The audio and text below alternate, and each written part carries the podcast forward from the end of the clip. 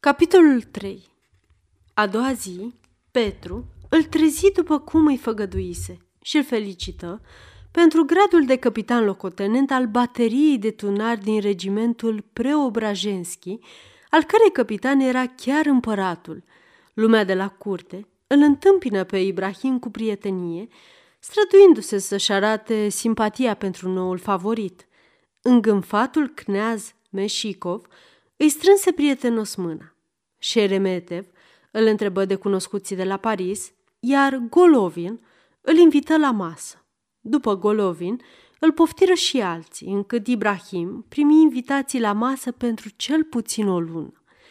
Zilele îi treceau toate la fel, dar pline de activitate. De aceea nu știa ce plictiseala. Cu fiecare zi se simțea tot mai legat de țar, tot mai adânc îi înțelegea marele suflet. A urmări gândurile unui om e cea mai atrăgătoare știință. Ibrahim îl însoțea pe Petru în senat, unde dezbătea problemele importante de legislație cu Buturlin și Dolgoruchi.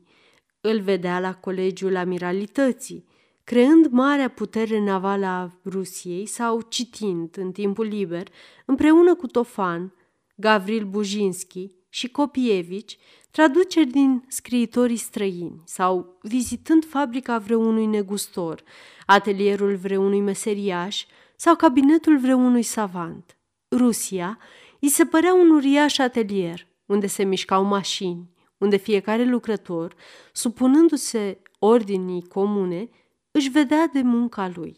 Ibrahim socotea că e dator și el să muncească la strungul lui și căuta să nu-i mai pară rău după distracțiile vieții pariziene. Mai greu îi venea să alunge alte amintiri scumpe.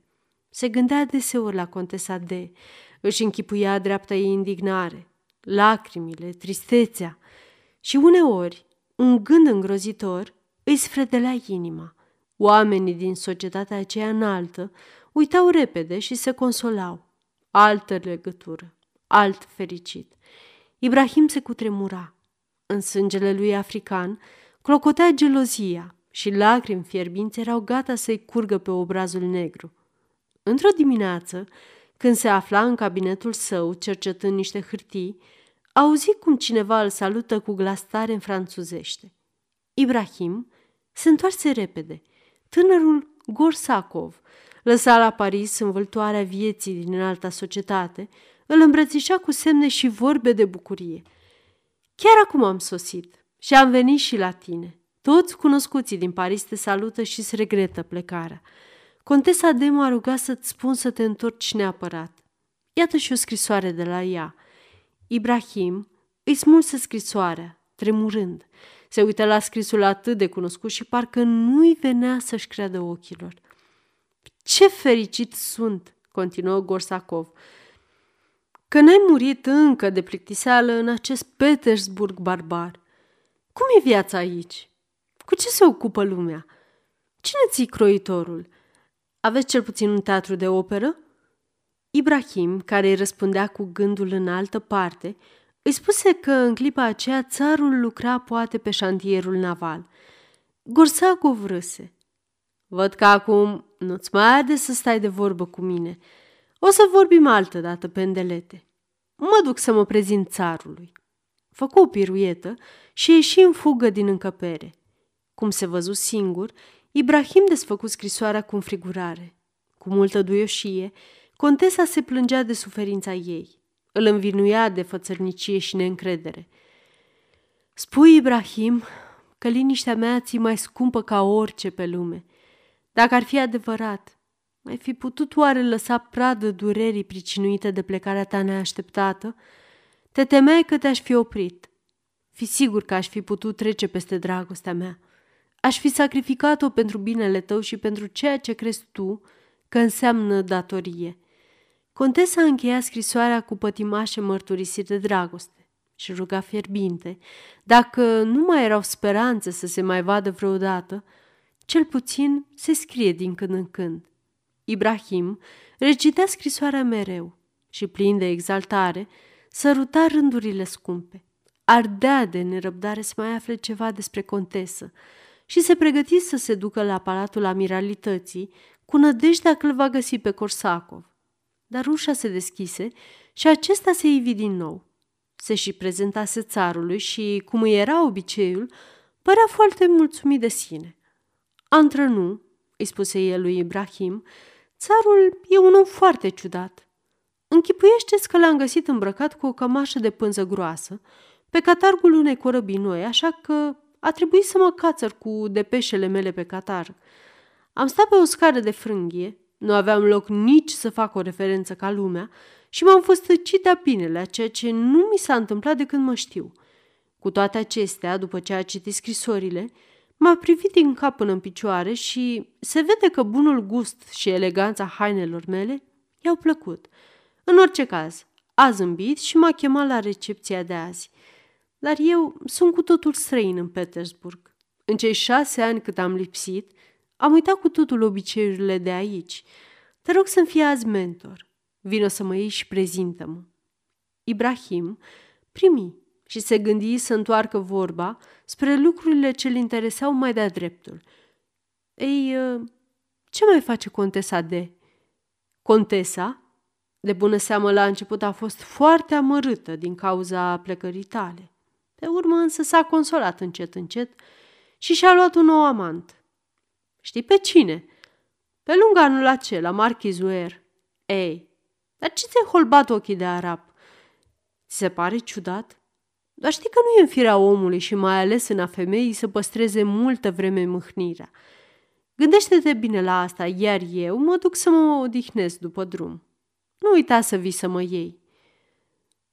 Ce simțea Ibrahim gelozie, furie, disperare? Nu, fu cuprins de o mâhnire adâncă, apăsătoare. Am presimțit că trebuia să se întâmple așa, își spuse el. Citi din nou scrisoarea, își plecă fruntea și izbucni în plâns. Și a plâns mult timp. Lacrimile i-au ușurat inima. Când se uită la ceas, văzu că era vremea de plecare – ar fi fost foarte bucuros să nu se mai ducă la recepție, dar prezența era socotită ca o datorie, căci țarul cerea ca toți cei din prezența lui să ia parte neapărat la aceste recepții. Ibrahim se îmbrăcă și se duse după Corsacov. Îl găsi îmbrăcat într-o haină de casă, citind o carte franțuzească. Nu e prea devreme?" Din potrivă, răspunse Ibrahim. E cinci și jumătate, o să întârziem. Îmbracă-te mai repede și să mergem.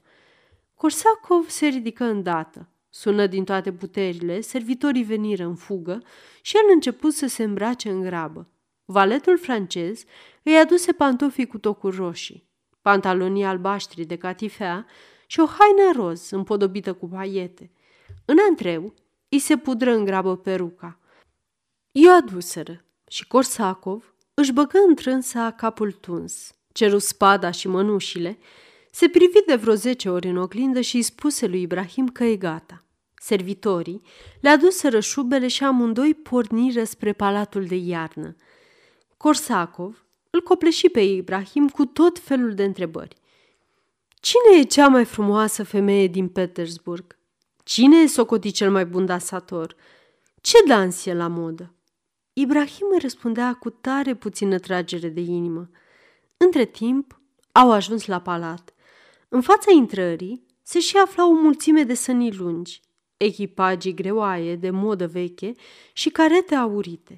Lângă poartă erau îngrămădiți vizitii mustăcioși, îmbrăcați în livrele, logofeți în straie strălucitoare, împodobiți cu pene și cu baghete în mâini, husari, paji, servitori țepeni, încărcați cu blănuri și mașoanele stăpânilor, toată suita de care boierii acelor vremuri socoteau că nu se pot lipsi.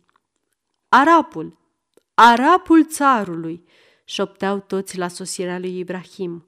El trecu repede prin mulțimea pestriță a slugilor, trăgându-l după el pe Corsacov.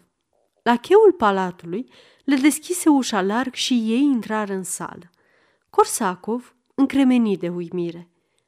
Într-o încăpere mare, luminată cu lumânări de seu cu pâlpâit șters, în norii fumului de tutun, se înghesuiau, în sunetele neîntrerupte ale orchestrei, dregătorii statului, cu panglici albastre pe piept, ambasadori, negustori străini, ofițeri de gardă în tunici verzi, meșteri corăbieri în haine scurte și pantaloni vărgați.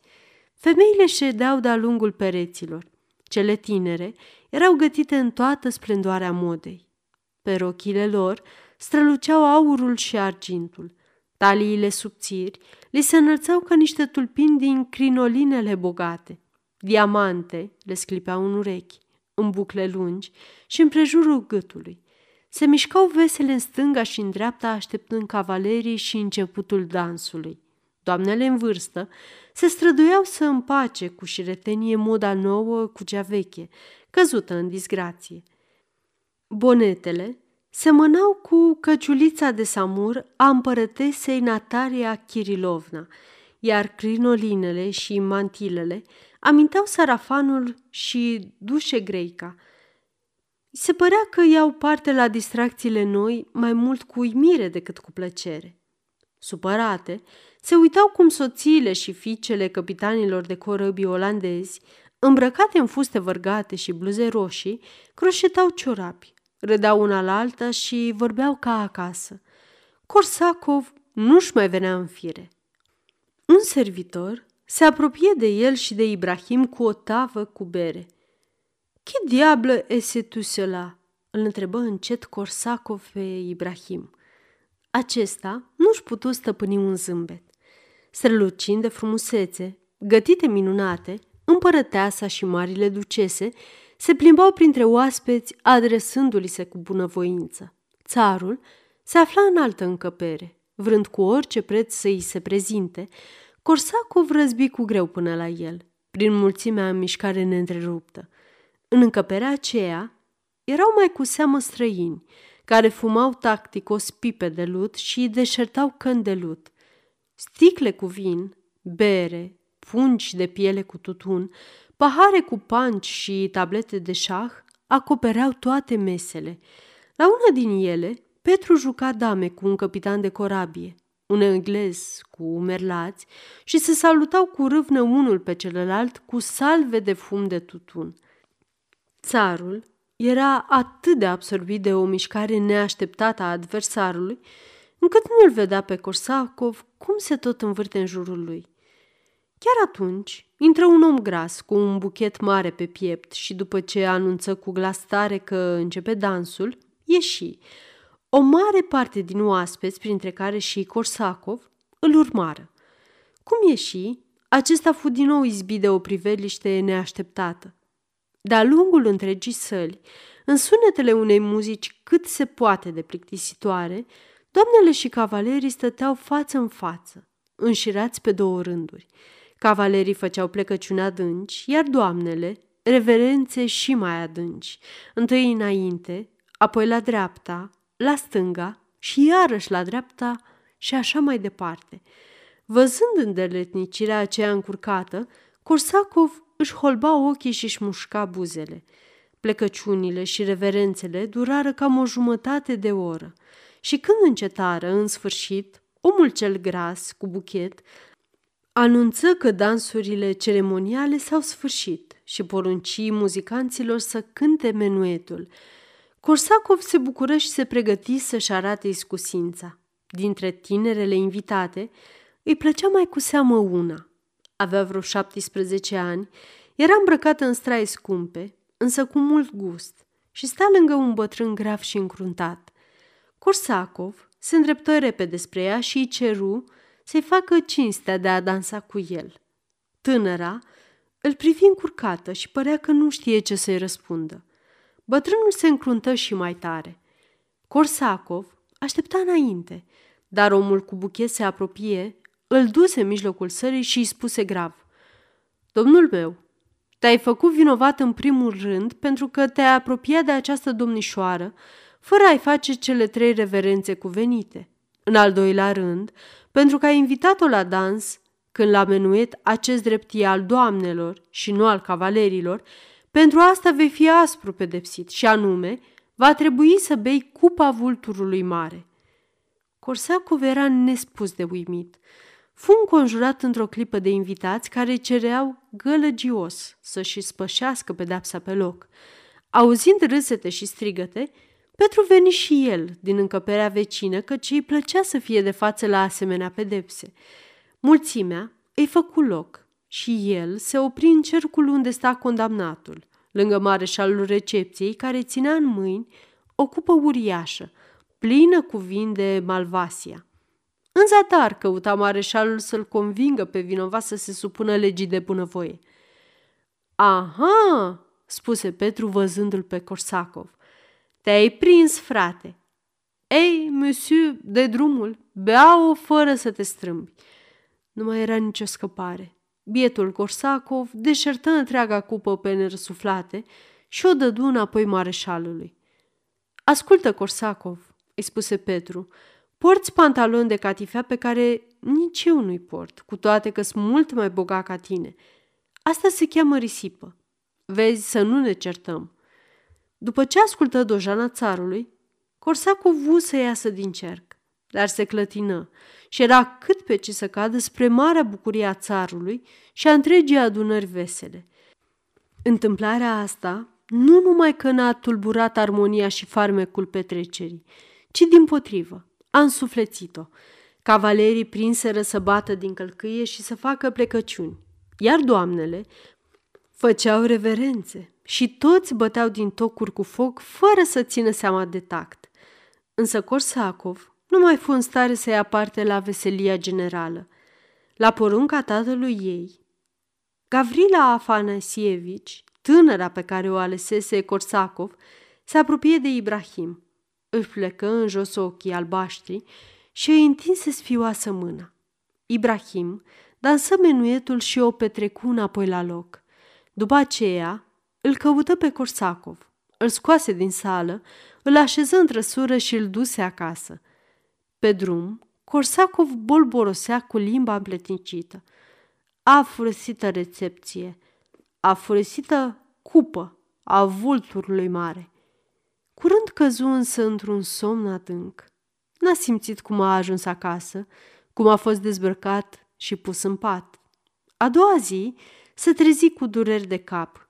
Își amintea nedeslușit de forfota și reverențele din ajun, de fumul gros de tutun, de omul cu banchetul și de cupa vulturului mare. Drag ascultătorule, nu știu alții cum sunt, dar noi, naratorii acestui canal, ne-am bucurat să fii patreonul nostru. Poate pentru tine o donație de un dolar nu înseamnă mult, dar pentru noi reprezintă șansa de a-ți oferi înregistrări la o calitate mai bună și am putea dedica mai mult timp cărților audio preferate de tine. Ne găsești pe patreon.com slash cărți audio. Nu uita să dai și like și subscribe la canalul nostru de YouTube